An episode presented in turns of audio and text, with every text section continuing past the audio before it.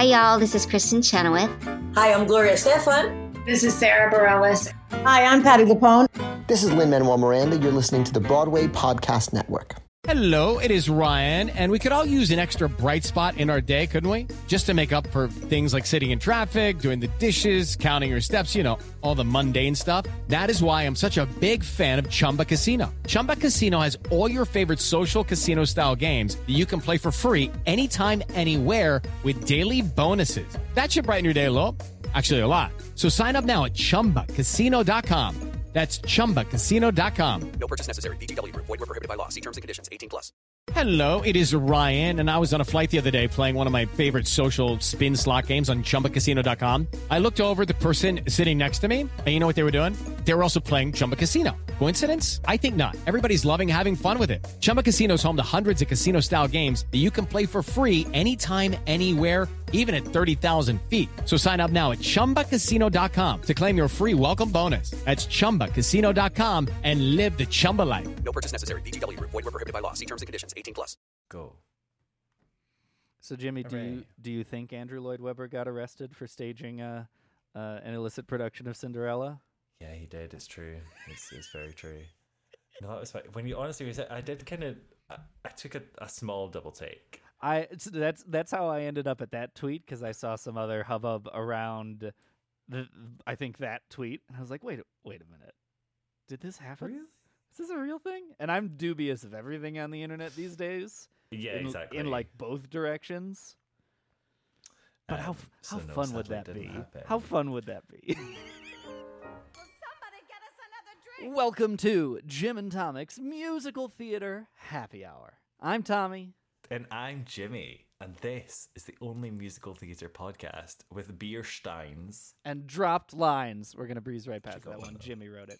Here we take apart your favorite shows, muddle them together with a shot of buffoonery, and pour you a refreshing glass of musical theater conversation. Jimmy, what are you drinking today? I am drinking um, a lovely glass of stewed nettles. Ooh, deep cut. Well done. Thank you. Thank you very much. You could have just Uh, gone with tasty. poisoned dragon's liver. Poison Um, dragon. But is it from a poison dragon? do they poison Or the is the liver or just the poison? liver? Why are we talking about poisoned dragon's liver, Jimmy? Why are we talking about it? Well, Tommy, it's because we're talking about our first ever movie musical. Is that That's just a movie. Actually true. Yeah, yeah. Oh, I'm having just a out of body movie. experience at the moment. I know. We did Singing in the Rain, and that was like more popular Yeah. as a movie. Yeah, This is our have- first. This is Yeah. only a movie. Yeah, at least for now. For, yeah, uh, yes. What movie is that, Tommy? Well, you got to read the quiz question because it says on the Google Doc. Oh, that that's you what read we do, the- isn't this, it? And Yes, so, okay. so in this podcast, Jimmy. So first we do this like intro thing, and then I Uh-huh. ask, and then what you're drinking, and then we do the quiz question, and then Do you know what? Do you know what would be really handy? See if we had that written out as a sort of list of notes, Wouldn't so I it- could remember. there's this new platform I've found called Google Doc. You'll love it. Okay, I'll I'll look into it. Uh, this musical was in development concurrently with another popular musical franchise as a backup plan uh, in the event the production company could not secure appropriate rights. Thankfully, the production company decided to finish both movies. What was that production company and what was that musical, Tommy? It's Disney's Bedknobs and Broomsticks.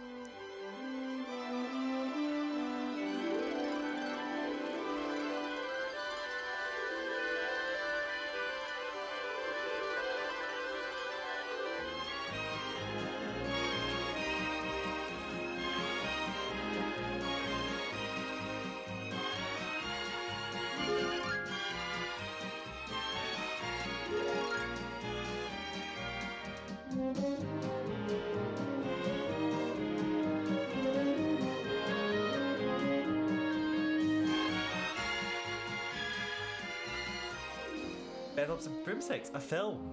A delightful film. A delightful film, 1971, uh, directed by, well, d- created by the team that brought us Mary Poppins. Uh, so Basically. directed by Robert Stevenson, uh, screenplay by Bill Walsh and Don DaGradi. and the music by the wonderful Sherman Brothers, Ah, those And pros. starring Angela Lansbury and David Tomlinson, Mr. Banks. Yes. Yes, Mr. Banks himself. Got a bit downtrodden and became. It's so it's so fun to see him back to back because he it's like the exact same character and entirely different. Yeah, exactly. And he's aged four thousand years. yeah, in like Um, two years, it's wild. Yeah, it's probably makeup. Anyway, uh, yeah, and then in 1996, uh, the release uh, was restored with some deleted and lost contents, uh, which is quite cool. Um, and there is a proposed stage adaptation. It was going to be in Chicago, and then they were like, no.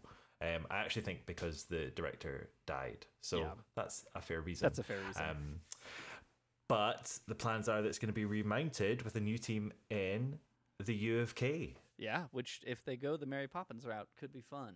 You know, do that. I think I think there's lots of potential here, but hashtag we'll talk about it. For sure, Aziz. Um, so, Tommy, you love this a lot. Why don't you talk us through it? It's a nice, fun summary of B and B. Picture it: World War II, Sicily. No, um, World War II.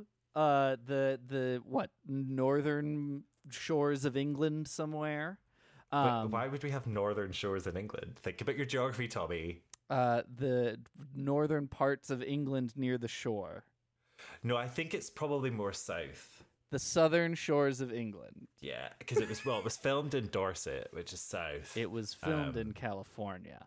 Um, well, there were some scenes that were filmed in Dorset, the southern shores of specifically the ones in uh, Naboombu. the southern shores of England. It's the Blitz or thereabouts, and they're evacuating all all the London children to the countryside to save them from the bombings, um, including these three precocious children uh, who we meet. Uh, in what could only be described as a bizarre museum of old war equipment, but yeah, why not? We'll get to that later. Yeah. Um, and then we immediately meet uh, Angela Lansbury, aka Eglantine Price, uh, who's the local spinster recluse. Uh, who and also hates children and likes receiving packages from the mysterious Emilius Brown. Um, everyone thinks they're love letters in the town, and by everyone I mean the two other adult characters. People in in the, movie the town, yeah. the priest and the lady who runs the museum and the post office and is the only other person who lives there aside from the dad's army or the extras we see in the final scene. Anyway, Exactly. uh, despite what she wants to do, Miss Price takes in these three children and they quickly discover that she is indeed a witch. She's learning to become a witch through a correspondence class, so she receives a broom in, a, in the mail. She's not a great witch. Um, and through an act, wow, this, the more I'm like planning ahead, this movie is a wild plot. Um, yes. through an act of parlay with the children to like not to you know not out her as a witch she gifts the youngest one a magical bed knob that makes the bed travel places and Yeah. The first place they travel is london to find uh, emilius brown the creator of this correspondence witchcraft class who they quickly discover is a fraud and the only person who's actually been able to do anything with these spells is eglantine. Um, they go on a wild journey to find uh, uh, the last lesson, the substitutionary locomotion spell, um, through Portobello Road, a uh, thrift alleyway of of sundry items and dance. Um, discovering a, a, a seedy book salesman who has the other half of the book, but then their journey takes them to the animated Isle of Naboombu, where they find uh, uh, Astaroth's uh, failed animal experiments and the spell to substitutionary locomotion, which they lose on the bed ride back, but it happens to be in a comic book in a Deus Ex Machina kind of way. Um, uh, Angela Lansbury unsuccessfully bewitches some shoes to dance around. Uh, uh, then the Nazis attack because it's World War II, and they lock Yeah. up uh, Angela and the kids in the war museum. Um, but they're saved by Mr. Banks, who turns into a rabbit, and then they bewitch all of the war equipment to defeat the Nazis. How'd I do? yeah, and then uh, he goes off to war. yeah, Mr. Banks goes off to wars. Yeah, kisses her, cause. kisses her on the lips. They get one Kisses kiss. her and then goes off to war. We love that. Oh yeah, her um place explodes. That's Oh right, part. they they blow up all of her witchcraft stuff, which is so. I was watching it again, and uh, uh, uh, uh, I think one of the reasons I like this movie so much is it has great world building. Like, Yeah. I want to watch them continue to go on adventures on the bed to like right. defeat the war and sit. Like, I want them to be like do like the Doctor Who thing. Which is basic. Right. It's the same kind of you know basic setup, right? Travel to random places and do shit. Um, but they blow up all our witchcraft stuff. But wouldn't this be a fun like animated series? Yes. I'd love it. Well, hey, look, we're talking about our thoughts. Let's talk about our thoughts. All right. Eglantine, Eglantine, oh how you shine! Your lot and my lot have got to combine. Eglantine, Eglantine, hark to the stars. Destiny calls us, the future is ours. Yeah, it would. It, ju- it's it's so it's so sad when they destroy them. It's such a like, listen, we're not going to make a sequel. Right. you know what I mean? Right. That's what just makes me feel I'm like, no. Yeah. Make a sequel. when it is, it's been. Eglantine returns. I've been um like re- reading a lot of the other doing a meta analysis of like the the the reviews of this movie, both contemporary, which there are a surprising amount of, and Mm. from the time. And the, one of the threads is like it's hard to care about these characters that they're not very sympathetic. Yeah, Jimmy made a face. I agree. Like I care about them so much. like so much, and that's Yeah. actually something I want to talk about. When should we talk about that? Should we talk about that now? Maybe I'll talk about that now. Sure. Let's talk about that first. yeah. the, like the characters are really fantastic and i think one of the things that i love the most about the characters Mm-hmm. is that they're totally rough around the edges Yeah. like and they're so painted that way um so i think we're going to talk a lot about mary poppins Yes. as we go through this obviously the comparisons are undeniable it's the exact same team and an extremely similar story Right. but in many ways they're also polar opposites Right. Well, and it, it's almost as if like the the Eglantine that's in this movie is the Mary Poppins we meet later in is like the real Mary Poppins, not the Disney Mary Poppins. Um, Mm. you know, Disney has given Mary Poppins a like sugary sweet exterior in the Julie Andrews film, and we learn Right. later, and we talked about this in Poppins, but like in the musical and in Mary Poppins Returns, we get the sense that she is, you know, more vain, more stern. Um, hmm and you get the same kind of you know the uh, eglantine price is not like she changes throughout the show we Yeah, get to see her grow it's a it's a huge scene at the end when um uh, uh mr brown juggles the apples and spills gravy on his face and it's the first time we see her laugh and like it's a huge story beat in the show that she's actually enjoying herself Yeah. Yeah. and it's what what wonderful subtle nuance to put in a character in a children's movie To- totally. But I think as well, I think the the basic fact that she's not good and she Yeah. openly admits throughout the film, like, I'm not great at this. Yeah. I just want to learn. Like, that in its own right is something that yeah is never like very rarely explored. I feel like, um, especially again in, in, in children's films where it's like you can be rough around the edges, like you can make mistakes and get things Right. right, but there's things that are more important than that. Whereas like with um, Mary Poppins, as much as she's a complete icon, she she's like a deity. Right she's like Do you a know what I mean? She's yeah. too she's so untouchable. Well, and even- you can't relate to me. No one can relate to Mary Poppins. And all- Nobody is Mary Poppins. all the characters in Mary Poppins are at most two dimensional. You know, like Mm-hmm. Mr. Banks is exactly who he is until he turns around and becomes this entirely different person, right? Yeah. The kids are these precocious little shits until they learn better, right? Yeah. Um, you know, uh, the the wife is exactly who she is and really never changes. Um, Mm-hmm. In Bedknobs and Broomsticks, you know, the kids go back and forth between.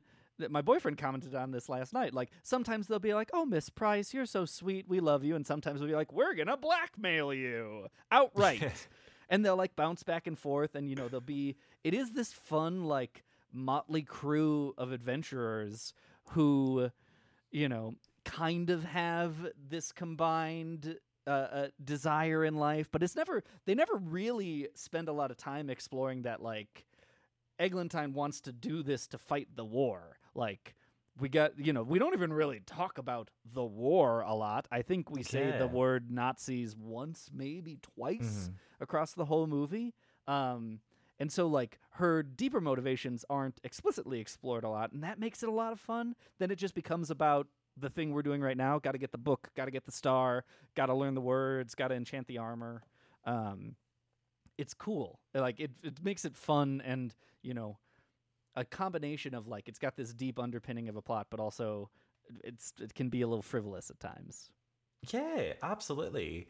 I just think, um, yeah, just as like a, a sort of a character role model, I think like Eglantine is a really, really sol- solid one. Do you know what I mean? Like, i i especially as kind of leading ladies go, Yeah. especially kind of leading ladies in 70s Disney, like 60s, Oh. 70s Disney. Like, One one hundred percent. Like uh, what what leading lady in the seventy like don't need no man, you know? Like very much don't need no man. and they and I think this for the seventies, this does a pretty good job of like, yes, she does fall for Mr. Brown, but it's complicated, you know? Wha- uh, it's complicated, but also like he, I, I, I don't think it's like she falls for him. I think he falls for her. That's like, true. It, much more feels it's going that way. And if Um, you if you had seen the extended edition, there's a whole scene where Mr. Brown has a discussion with the one lady who lives in the town. There's a, they like Mr. Brown goes into the town to grab a drink at the pub and some materials for dinner. And then Right. in the cut everyone else's scene, they cut straight to dinner. But There's Uh-huh. another scene where Charlie and Emilius and that lady from the town are in the shop and she like the the gossipy town lady is like, "Oh, we thought with all the letters that you two would, you know, that you had something going on." And he's like, "Oh, we had nothing going on." And she's like, "Well, you know, if you don't snatch her up, someone else might soon enough." And you can tell like it's built to show that like he's got deep deep feelings for her. Mm, mhm. Um, and it's we're coming off the scene where um, the kids are like, you know, you're a dad, Mr. Brown, now, Yeah, aren't you? Right? Um, and it's interesting. It's fascinating. I think it really changes the tone of the show when you cut that scene too, because you don't get to see that emotional through line of Mr. It's, Brown. it's it's definitely a lot more kind of like snap happy. We bobbed along, so now we're in love, like that kind of thing. Right. Um, without that, but um, no, I just think I just think in terms of a, a quite healthy relationship, yeah, that is one. You know what I mean? Like it's and Yeah. he, he doesn't love her because she's a witch, or he doesn't love her because she's like stunningly beautiful. He loves her because she's precocious and intelligent and her own woman. Like that's why he really likes her. Yeah. Um, kind of the opposite of Mr. Banks in a way. yeah, yeah, Like, um, and I think that's brilliant. yeah. What a good what a good role model. Yeah, it's really you know, and there is this. Uh, I don't know if it's it's sticking in my head just because of how crazy 2020 is, but like Mm. there is this undercurrent of the whole thing of like, well, we're at war, and so we gotta you know make do and figure things out, and maybe this is our our chosen family at this moment. chosen family exactly and it's it's kind of it's it's unquestioned there's no like like there's no hardship about i'm gonna rebel Mm-hmm. because i don't this you're not my family like it's just like let's all be together we all like each other's company this is a lovely thing let's Right. just enjoy that like what again what a lovely message It's so it's so sweet. It's so like wholesome and and different from a lot of Disney fare of the time. It is Yeah. interesting, like you know, seventies Disney were like falling out of the Disney Renaissance. We're just starting Mhm, to, mhm, and I think this is a sign of some more progressive voices at Disney that are are poking at these non traditional stories, um, which honestly I think failed them a bit for a while, Mhm. and is why there were the dark times where they like weren't all princesses and castles and stuff, and people didn't want to see it because that wasn't the Disney they thought of. exactly well i think walt had just recently died Yeah, that, that- I think that before this. Yeah. Um, so yeah, I, it, it's Disney is changing, and people were expecting different things from Roy. Yeah, Um, so it, it it does kind of fit, and it, it's weird. I think like because of this sort of it, to me, it's like the I would call it like the Lorule version Mhm. of Mary Poppins Mhm. compared to the Hyrule version. Do you, Sure. do you know that reference? kind of. It's a link to the past, no a link between worlds. Yes, got it. Yep, yep. The dark world, The you know what dark I mean? world It's, it's like Yeah. the the alternate, Yeah. the mirror world, like that kind of thing.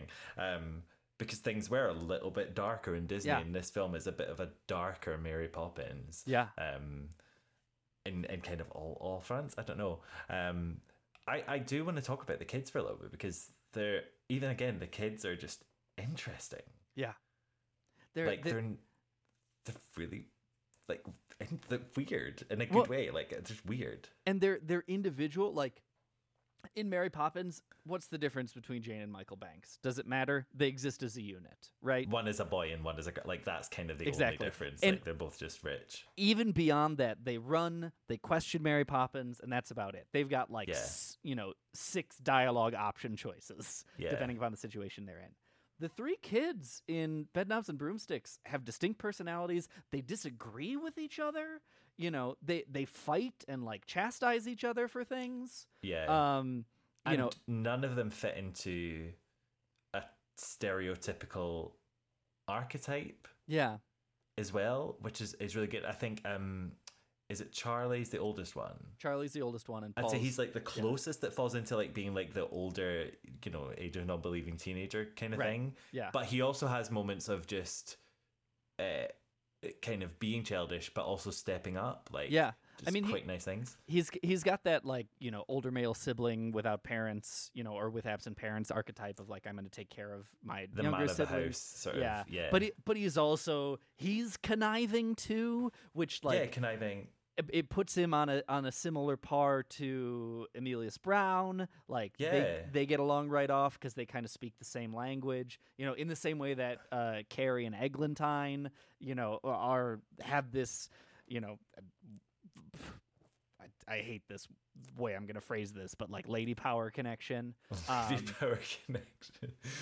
but like they, One you know, day we'll find it.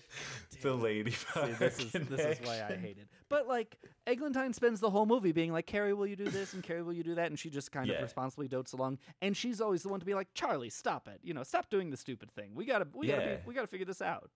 And she's Um, just like a lovely gal. Like I really like her. Yeah. I love Carrie. Um, and then there's Paul. And then there's Paul who just says what's Right. on his mind, and it's so delightful. Paul, p- potentially one of my favorite characters in cinema. Like, he definitely owns my two favorite lines in cinema. Uh-huh. Number one, which is "lovely bit of string." Oh, I Don't know quote why. that is a line I quote with my brothers.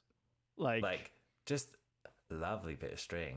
well, and the whole why? the whole I setup know is the like whole thing, but it's just like, why it- would you say lovely bit? Like, why would you say that you're six? even in context is like you know they're like they're trying to enchant a magical item and they're like well do you have anything that you keep with you and he's like oh i always keep several Piece of things with me glass. and one of them is a lovely bit of lovely string. bit of string.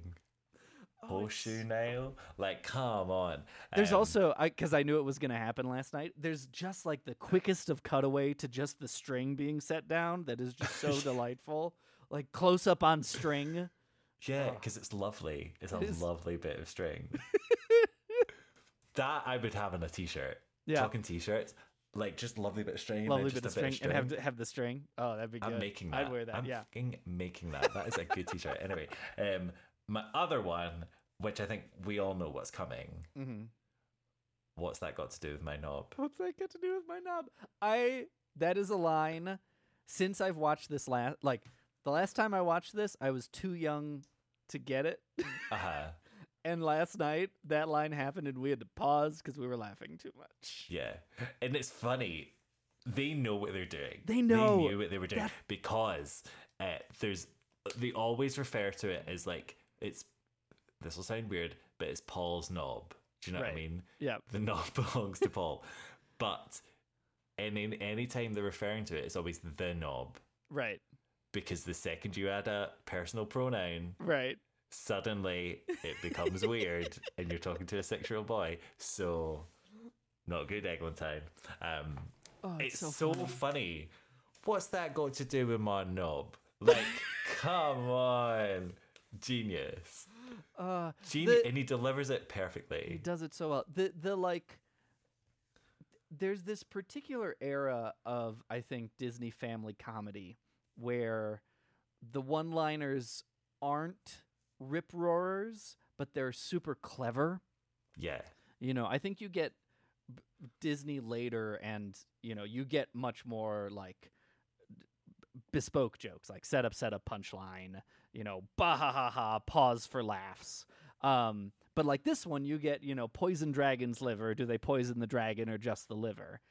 It's not. It's funny. It's a teehee giggle. Yeah. It's it's not like a hold for laughs kind of thing. But Exactly. the whole show is filled with that. but it just it, but they feel more iconic that way like it feels just like this is an iconic line like Mm-hmm. you know in those like cult classic things where you take this Mm-hmm. small insignificant thing and it becomes a you know a t-shirt like Yeah. that's what so many of these lines belong to paul feel like Yes. he's just so great like such a good and what's his line in portobello road when he's eating the whelks Hmm. I can't remember what the one, but it's the one he sings and he's sitting and he's just smiling. And in fact, not all three of them are there and not all smiling. I'm just like, you guys look like you're having the time of your lives. Yeah. Like it just seems like just genuine joy that these three kids really get on with each other and are having a lovely time in California. You know what I mean? Well, I mean, that's what the whole movie does feel like. I think in a way that Mary Poppins doesn't quite feel like, and maybe it's characterization or maybe it's actual actor connection. But Mm. like Mary Poppins, there aren't a lot of times where everyone kind of looks at each other and smiles and nods and is like, "Yeah, we're here, we're doing this." Yeah. And whether it's the story or the actors doesn't matter too much. Um, but that happens a lot in this, and it always feels good. Like halfway through Portobello Road, when Eglantine starts dancing, after they steal the star from the lion, and and Eglantine's like, "Come on, come along, everyone!" and they kind of like hip hop and run a little faster. It's just, it's, it's, you know. It's when the doctor looks at all three of the companions in whatever and is like, "Run!" and then the music starts playing, and you're like, "Ah, they're all they're all doing the thing." You get to watch them all do the thing together. It's just a good wee fam. Yeah, yeah. Good wee fam. Um, but right, so that being said, Tommy, do you think this works as a children's film? Hmm. I think children today would not enjoy it. I definitely agree with that. but no, just in general. Like, I know obviously it's literally a kid's film. Right. There's no denying. But I couldn't watch this when I was wee. I did. I could barely get past the credits. Oh, this was. I mean, I'm a weird child too, but like, this movie is ingrained in my psyche as other things that I watched over and over again when I was seven are. Right. Yeah, like we had this on VHS and it was always in the VCR and you know, I would d- walk across the couches and sing Portobello Road. You know, this is Mary Poppins. I mean, I think it speaks to the kind of gay musical theater kid I was going to turn Yeah, yeah, into yeah. that that these mean, were my jam. But like For sure. Bedknobs and Bedknobs and Broomsticks, I think even more than Mary Poppins Yeah. was my jam. Like I liked this before I knew what musicals were. Yeah.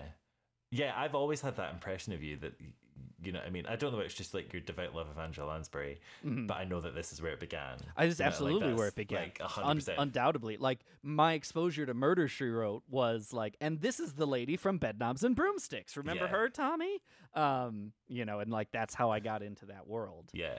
Um, No, for me, I just was creeped out by it. really. Yeah, like quite significantly. Like I, I really didn't like the um the chanting in the credits. Sure. Right, that instantly creeped me out. And Yeah. then when it begins, Yeah. the whole film is quite dark. It's very dark and shadowy. yes. yeah. Okay, you know what I mean. Like, no, I don't mean like in, to- in tone. No, no, like literal colour. lighting-wise. Her, her house is quite drab. I, I this time through, I noticed the lighting a lot, and it is a really fascinating mood that they're setting. And movies in the '60s and '70s didn't play around with lighting a lot. Um, you know, they just want you to see what it is, and they're not gonna beyond like setting. They're not gonna do a lot of like mood shaping with you know their key light and stuff. Yeah. But this movie does a lot. Like even when she's like about to ride the broom and she like turns the light down and gets really shadowy. And I think a lot of that is there, and they don't do this anymore. But she has a male stunt double through most of the movie. Um, it's so obvious. it's now. so obvious, and a lot of times I think they like turn the lights down to like hide the wigged male stunt double. But Um, he's very good. That the first boom scene is stunning. He's so good. Well, and even my like the first time you s- the first time you see Eglantine Price when she's On driving the- in on the motorcycle, it's the male stunt double. yeah. and that's why she, that's why you know she's got the big old goggles and the hat and stuff, and she's all because it's a guy, and they don't want you to know. Um, It's so good. but But, it, yeah, it, I it- dark, right? it's it's interesting to me too that you mentioned the credits, the opening credits, because I've always find this weird because they're they're making a deep, deep reference to the what is it the the that tapestry, the tapestry, Bayeux tapestry. Yeah. Yeah. um, which like no kid is gonna get, and No. like even especially American adults, which is I would imagine the main audience, are not going to really understand what you're doing. And it's not like I get it. It's a clever thing. We're talking, we're like setting up there's this ancient history of witchcraft. Um, and also it kind of tells the story of the thing and then we bring out all these implements of war from the history of Europe in the end like I get that we're setting that up, but for the tone of the movie, it's a really fascinating choice. Um, I always think about the the example that Disney uses all the time for their opening credits is Monsters Incorporated. Have you heard this anecdote? So mm-hmm. Monsters Incorporated starts nowadays, if you see it, with a really upbeat jazzy tune and this 2D animation. And there's this, and they take a long time to introduce everyone, and it's unnecessary. It wasn't part of the original plan.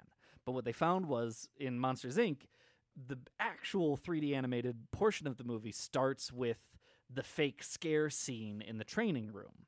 And with test audiences, it didn't do well because that was the tone of the movie. It's like it's the serious thing that then we break the you know tension for, but like no one could ever get there, and so they backed up the timeline a little bit and added this Technicolor jazzy huge intro, and like that's nowadays. I don't know if back then they had quite the thought around the tone that their opening credits set.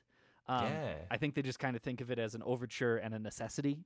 Um, Exactly. Because I get uh, like taking the Mary Poppins comparison, like the Mary Poppins is like quite like mystical but beautiful, But like beautiful. blues and she's like on the cloud and yeah we see the sky exactly. and there's there's some there's some bookending going on because she ends flying away too Yep. Yep. whereas this one is it's so wildly different from the tone of the rest of the movie Yeah, and then the first thing you see is like the army. Do you know Right. I mean, old military men. yeah Like, it, it, I don't know. There's just something.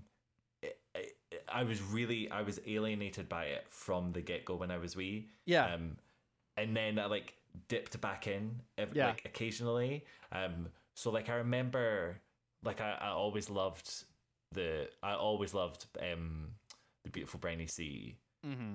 that was always my fa- absolute favorite, and I was saying that all the time. Mhm. Um, but then, kind of after that, I just start, I kind of zoned out because it just got creepy again. Like, Yeah. I will I will say, and this is perhaps the third time I have asked my boyfriend to watch this movie with me. He's very gracious. He likes musical theater, but I think it's a big ask to be like, "Will you sit down and watch this it's a commitment. long movie with me?" Um, and every time he falls asleep somewhere between when the Nazis attack and when they blow up the building. Yeah, And I do think this is a movie, for as much as I love it, that overstays its welcome a little bit. Def- definitely is the original cut. It's so long. It's really long, and there's a lot of just. It's that's it's like it's ca- it's so many capers. You know, what I mean? Yeah. there's lots of capers that are happening. Um, and excuse me, it's like these very like iconic moments, and they work so well as beats, like Yeah. individual beats. But they're like, so- know, this is this moment, this is this moment, etc. They're so standalone. There's not a lot of like foreshadowing and payoff in this movie, no, or like through you know. I guess and like they cut him the most, but the the priest is one of the most like reoccurring things to keep coming Mhm. back. Um, and like it's something like his running time was cut from like 23 to one minute yeah, in between the original cut and the premiere cut. yeah, Um, and the rest is like, yeah, you could, you know, tune into episode one of Bedknobs and Broomsticks from the beginning until we take off in the bed. And then tune in next week for the London segment where we meet Emilius Right. Brown and go to his diner and we sing Eglantine. And then tune in the week after where we go to Portobello Road. It's a whole episode to itself. We meet Bookman. Another episode is, you know, Briny Sea and the animated Yeah. bit. Like, it, it does feel, I would love to see this as the limited series. Yeah, it's like an HBO style, you know, nine episode, hour long Right. mini musical series. It would work. It would Yeah. totally work. Someone don't tell Um, don't tell Ryan Murphy because I think he'll screw it up. Yeah, I'd, would it be him? It probably would be him. It'd probably it? be him these Yeah. days. Yeah, that's fine. Um, so yeah, that. But what's weird is then when I watched it again, when I was in my late teens, Mm-hmm. that was when I was like, "This is hilarious, lovely Yeah. Mm-hmm. bit of string. What are you doing about my knob?" Like, that's like these these moments stood out to me. And then by that point as well, I was starting to crush on Angela Lansbury a lot more. Totally. um and so you enjoy that fabulosity and like yeah all of these like things that i could appreciate it for um that my like childhood monkey fantasy brain Yeah. was too it was too active to filter out the Yeah, you know yeah, I yeah. mean, the, the creepiness um and now i really really love it but yeah it, it wasn't a part of my childhood at all That's fascinating. Yeah. Deep, Yeah. like deep, deep, deep in my psyche. It was your movie. childhood Yeah. Oh, fully. Which is that's wild fair to me. I do also think like this movie, this world that it builds does tap into the same thing that you know, uh, uh, no sympathy for the dead author, but that Harry Potter taps into of this idea of like magic is everywhere. It exists among you. It is secret and fun and exciting. And here are the ways in which it has kind of affected your life. And it did it before, you know, J.K. Fuckface did. So Yeah. And it is, it's that kind of sense of just like, just go with it. Yeah. Just go with it, mate. Yeah. Do you know what I mean? Like, it's all good. And you, But do, you do you get- totally accept it. But you do get to see, in the same way that HP plays around with this, is how the wizard world affects with the Muggle world, and like, you know, Mhm, mhm. there there is an an extent of lamp shading there, and like even the whole existence of Emilius Brown as this magician, not wizard, who does like human magic. It's the same thing that um uh uh uh what's that Neil Gaiman thing Sandman? with with David Tennant and the other guy. Oh, good omens. Good Omens and how uh what's his face really likes doing like human magic, Yes, yes, yes, exactly. but he's an angel. Like it's playing with with that you know uh, uh, friction of a trope, um, which I think is something I just find very delightful. Mhm. It's like magic people doing non magic or non magic people learning about magic. Yeah. That's Very fun. Arthur Weasley. Yes, very, Very Arthur, Arthur, Weasley. Weasley. Yeah. Um, no, it is. It's, it's, uh, yeah, it's, it's a fun, I, I Yeah. like that aspect of it. Like, it's just, and it's, it's not, again, it's not a kind of magic world that you Right. see. Because again, even the magic in it is still rough around the edges. It's not, Yeah, it's just, it's all quite quirky and a little bit off kilter. but but wouldn't you love to see the season two episode where Eglantine Price meets another witch? yeah. Or Eglantine Price meets fucking Mary Poppins. What happens then? Do you know what I mean? Slightly Like- slightly different eras, but. It's the new Wicked. Can I do, can I ask a question because I have had this thought. Mary this Poppins is doesn't age, by the way, so it's that's fine. that's true. That's fair. it fair. works. It works in the canon. but then she can't be a time lord because that anyway um at, i this is a show about the uk written and created mostly by americans for an american Mm-hmm. audience i'm curious what the experience is like watching this movie as someone from the uk Well, I think that that's a segue. here we go hop on Portobello Road, Portobello Road, street where the riches of ages are stowed. Anything and everything a chap can unload is sold off the barrow in Portobello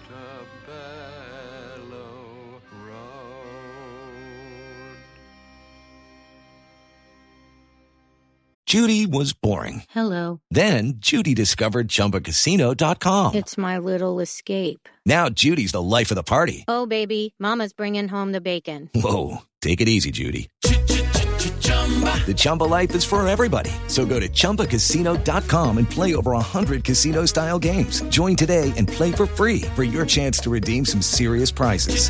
chumba ChumbaCasino.com. No purchase necessary. Void where prohibited by law. 18 plus terms and conditions apply. See website for details. You said it. You said it No, up. I get because I'm saying the noun Segway. I'm Yeah. not saying the motorized vehicle Segway. Oh, I can't- I'm one- saying one has a- SEGUE. There's different emphasis on the syllables if you depending upon which one you're talking about. I'm literally looking up synonyms for Segway right now. what have we got? Continuation, passage, pivot, shift, turn. Please don't- juncture. Don't juncture. call it. Don't call it a That- passage. I don't like that. that sounds like a good passage. Oi. Um, juncture. juncture. That's what we'll be going from now on. All right, We have reached a juncture, Thomas. hop on my Uh, juncture. That sounds wrong.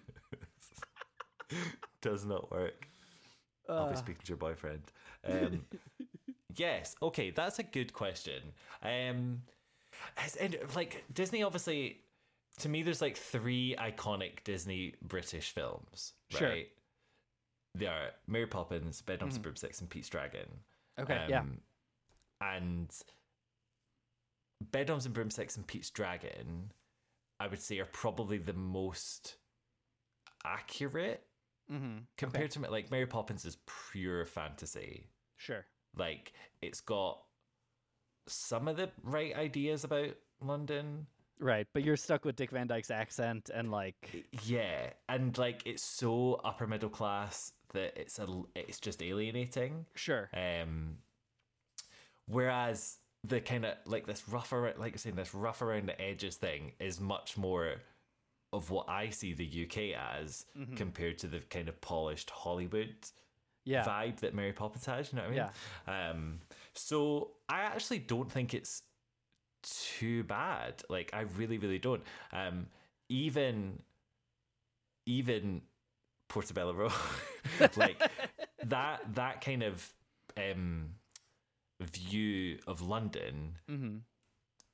isn't hugely wrong. Like, Yeah. yeah, it's a little bit. Uh, it's not as I'm sure it's like cinematicized. you know what I mean? Yeah, like not it's as- sweaty. yeah, I was gonna say not as wet, which also feels like that scene just feels really wet. which it's really weird. wet. It feels. I mean, obviously because it's in a soundstage, Mm-hmm. so you, you can't really see the sky. right? But they're but, But they there do do some beautiful, and they do some beautiful like matte painting stuff for the entrance Mm. scenes. That is gorgeous. that opening one is fantastic. It's Um, It's so beautiful. Yeah. Really good. Um, but yeah, so actually, I think it's okay. I think it. I, I look at. I find it co- more comical than insulting. Sure. Okay. Does that make sense? Yeah, that is interesting. I was thinking about it the most during um, the on land animated scenes where they're playing soccer slash football, mostly because I was tracking who said soccer and who said football. Okay, I didn't. That's so funny. I didn't even realize anyone said uh, football. Uh, man, and now I can't remember, but it goes back and look, Mr. Banks says soccer at some point, but I think Charlie says football. Charlie's, but that's a, that is interesting because like obviously the kids are British. You know what I mean? Right. Like they are they're British kids. So they to us it's not soccer. Yeah, Right. It's just it's just football. Um, This mm, this might be a stupid question. Is David Tomlinson British? British. Yeah. Uh-huh. Yeah. Yeah. yeah. Okay. Okay. Every that everyone's British, which is Yeah, which also is quite lovely. Yeah. And it, I get helps the feeling of Right. Well, and it is. feels it's like such a UK. it's such a weird question to ask too, because like the lion has an American accent, and also the way- animated cartoons, and yeah, yeah. Do you know who the lion really sounds like? Hmm. This is a deep cut. LeChuck from Monkey Island. Mm, I've not played Monkey Island. Yeah, I know. It's on. It's, what? I know it's on my should play, but yeah, Oh my god! Can I gift you them on Steam? I I missed point and click adventures as a kid, and they d- haven't like really you know Oh other God. than I played Putt Putt Saves the Zoo, and that's about it. Okay, first of all, great, great experience because that's a great game. I played that recently. I could Funny. sing to you most of the Topiary Creatures song. Br- yes. Well, uh-huh. I, Right. No, I, I totally get that. There was a game that I played when I was really called Darby the Dragon. Okay. You could sing it every single like the full soundtrack for that. Anyway, um, You didn't play point and click. You. I know, I know. It's uh, like I I was into like Myst um and like that, but I missed the like uh Lucasfilm All the animated LucasArts Yep, yep, yep, yep. Those but they're sort the, of some of the best games ever. Oh, I I I know. Are they, I wonder if they're like accessible. Like obviously you can play it, but like I oh, don't they've know all been how- they've all been remade as iOS No. games these days. Like No, but as in like I wonder how it would feel playing them now. right, I think that's the problem. Is I'm uh, like I don't have the nostalgia hook Yeah. into them. Um, and so I I might almost want to do it as an experiment. I might I might just buy them and play them. I'm not being I'm not kidding. Like I just want Tune in. you need to uh, uh, Twitch.tv slash Jim and Atomic for Yeah, Tommy plays. um. Anyway, why did I say that? we're Oh, talking about LeChuck. football and the lion. Yeah, LeChuck. He does. It, it, but it's not the same guy. But he sounds the same. Anyway, interesting. Yeah. totally dull. Um, football, soccer. Yeah, no, uh, but even like that's that is such small. Like the fact that the fact that it is football, soccer that they're playing. Right. Um, I think is like wow, good. and well it and it is it does feel like you know it doesn't feel like American soccer. It feels like British football. Like Mhm. the between the design of the ball and the design of the outfits. Not and then not to mention all the other you know somewhere between Cockney slang and English that I don't quite understand that Mm-hmm. all the characters use throughout the film. Um, sausage and mash. yeah, bobble and squeak. and like those ones I know, Time but I watched it. I watched it with subtitles for the first time this time around, and like there are lyrics in Portobello Road that I have been missing for literally like three decades of my life. Um, Funny. yeah, that are just kind of somewhere between, you know. But then that's like Sherman Brothers lyrics, and they're not Yeah. British, and so I'm No. so curious about. Did they But have a? Sherman Brothers are good at that though. Sherman Brothers really are good very that. good at like the research, I guess. Like Yeah. of, of knowing slang and yeah, knowing because they they didn't have like a, a, a culture consultant, you know, t- No. about like English culture. Um, Yeah. But it does. It still has that. I'm glad it has that taste also across the pond. Mm, definitely. because it makes it feel a little more authentic, which makes yeah, me I feel would better so. about it, like it. it. It feels like it could be a British film. If uh, Yeah. like I say, if the if the dancers in Portobello Road were less American looking, Ooh, do you know what I mean? yeah. Um, Can we? I got then a lot. I got a lot to say about the Portobello Road dance. Do we have a minute to talk about the Portobello Road yeah, dance? we've got. I mean, we've got ten minutes because it's Alright. the longest nonsense of nonsense. But and yeah, they and they cut it. If you've watched this unintentionally in your previous life, you have only seen about half of the Portobello Road dance, Right. Because they cut most of it. Um, yeah. First off, unabashedly, I love it. Let me get that out of the way. I think it's one of the best cinematic dance moments. And I think one of the things I like about it is it is unabashedly a dance moment. It is like diegetically a dance, which is a nice way in. You know, the way we Uh-huh. the way we get in is like uh, uh, uh, Mr. Banks, and I'll keep calling him that. Is like, oh, old chap, you can't sell a piano playing like that. Play like this, dun Yeah. dun dun dun dun. And then everyone picks up an instrument, and then everyone starts dancing, and they're they're dancing, dancing. It's not like storytelling dancing. Yeah, Um, exactly. And I think the other thing I like about it is that it's just presented as little vignettes. It's so weird. it's like watching like a weird like vaudeville show. It's like, and then here's this weird guy who moves his shoulder and his face to this, you know, slide whistle. Bwom, ba-dum, ba-dum, bam, ba-dum, Right. Right. Um, so that part I love. Um, Mm-hmm. how do you feel about? I put this in the notes this way because I didn't know quite how to describe it. The Uh-huh. the world dances moments world dances. of Portobello Road. So like, I'm in like three minds about it. Okay. okay, one of my minds is like, this is stereotyping to the max. Yeah. Come on now, right? Another of my minds is like, this is the 60s. Yeah. And, you know, if if it's been a while since you've watched, they take a couple moments to, and we see a couple. We see some like Highlands dancing, some like very. yeah, Uh, well, I would, I will, I will misrepresent this. Scottish dancing, Irish step dancing. that is, it is Scottish country dance. Got it. Scottish But country dance. It's just ballet. Right. It, it's not Scottish country dance, but But that it's what they're they're wearing kilts, so therefore, Yes. So we see some of that. We see, and you know, some I would describe it as Jamaican dance. They pull out steel drums. It's a bunch of black actors. Yes. Um, the I think they're kind of- Trinidadian, yeah. yeah, that that seems more fair. Um, we go to this calypso feel, and then there is this, and I've struggled to find the right way to describe this, um, but a uh, British Indian Army dance. Um, five men in turbans come out um, and do something Indian. Um, and I'm and I'm tiptoeing because like I don't think the movie specifically defines very well, and so I don't want to put a label on like what it's supposed to be because I don't think they did either, and I think it's presumptive to decide what it is.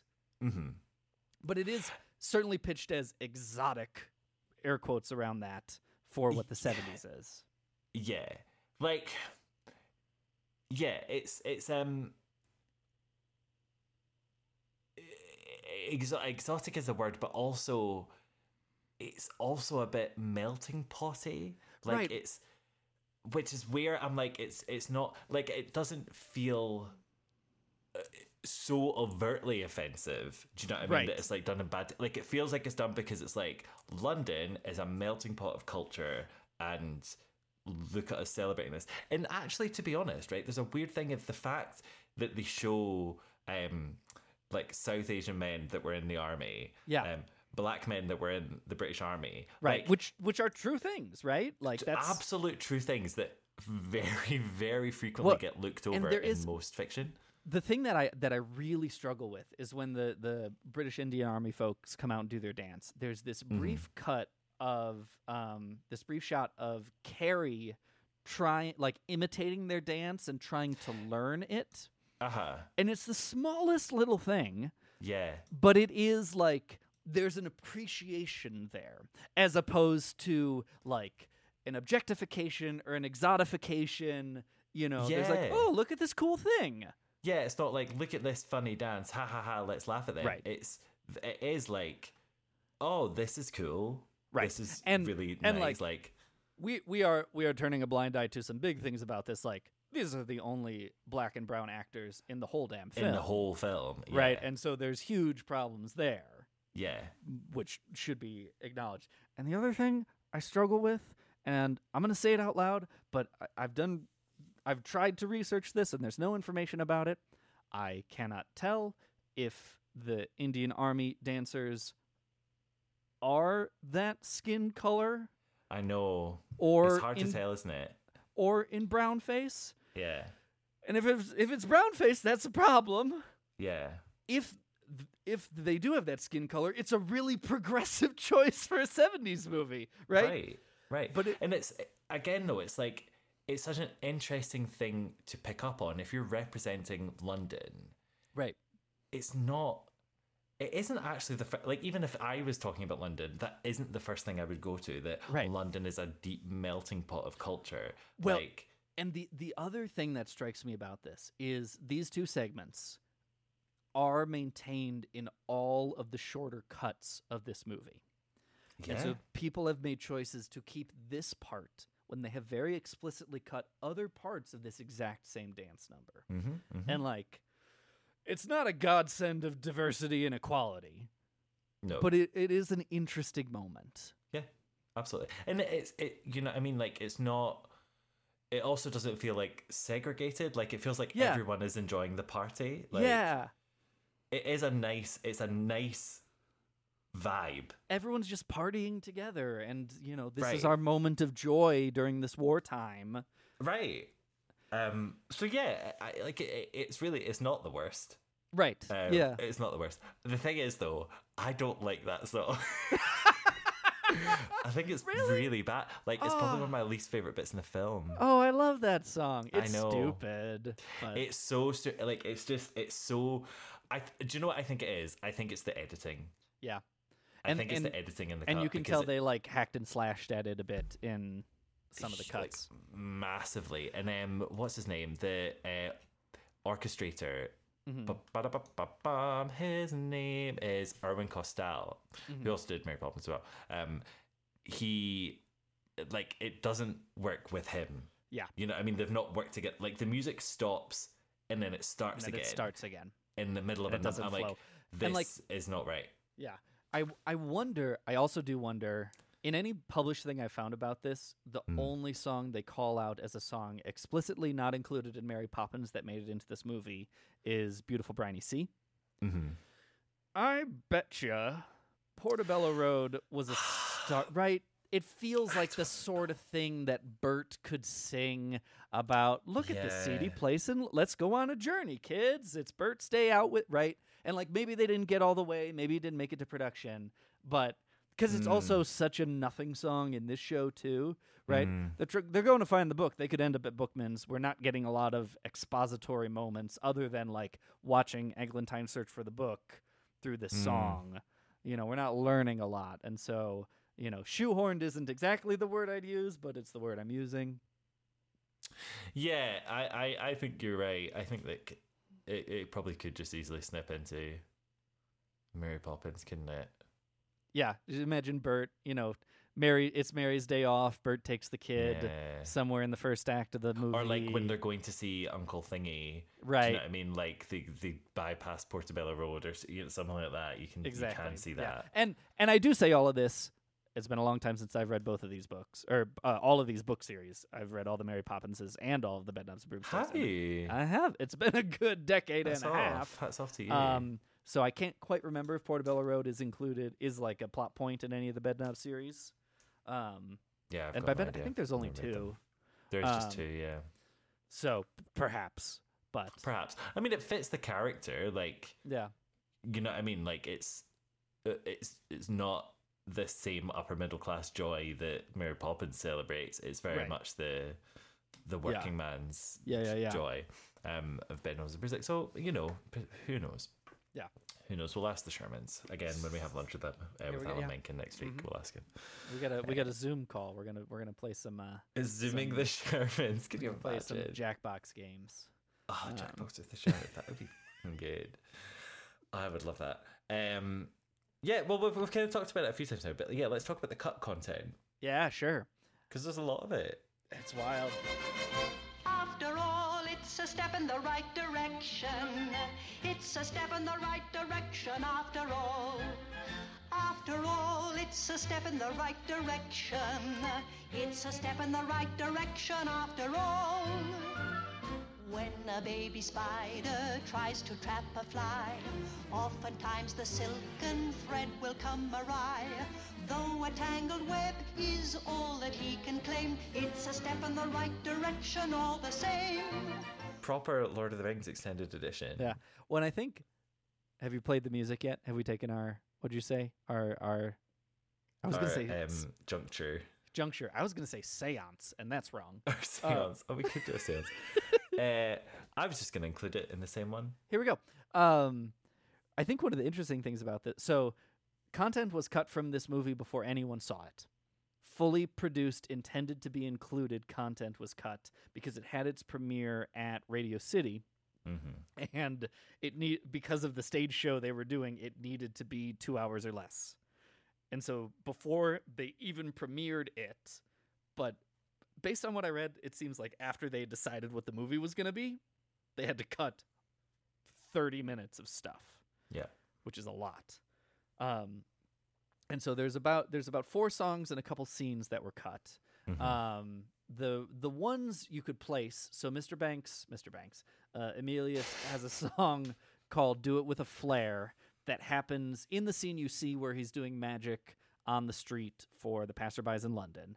Um, and you can actually see there's a ton of Mm-hmm. There's so many errors. props just lit, litten, written on the flirted on the floor at the end. Yeah. Like, It's like he had a bunch of like spoken lines in the middle of this song, and they kept all those and cut the music in between.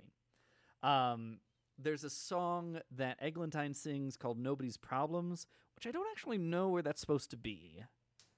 It's I think it's nearer the end. it's somewhere near the end, but I'm not sure. Is it after Step in the Right Direction? No, "Step in the Right Direction" is supposed to be at the beginning when she flies her broom. "Step in the Right Direction" is the one that's entirely missing. So it is, yes. Um, and you can actually hear when she flies her broom, the whole underscoring is the song "A Step in the Right Direction." It's a terrible song. Um, It's very funny to me. I, I love it, and it's a poorly Uh-huh. written song. After all, it's a step in the right direction. It's a step in the right direction. After all, and then the next chorus is nonetheless, it's a step. In, it's just- Yeah, but, but- I I love it. I Oh, think it's it's, so classic Sherman. But it's like her learning how to fly her broom. Um, and then the one that Jimmy and I like had to really figure out to place. There's a cut song called "Don't Let Me Down," which actually happens in the middle of the song "Eglantine" when they're in the library.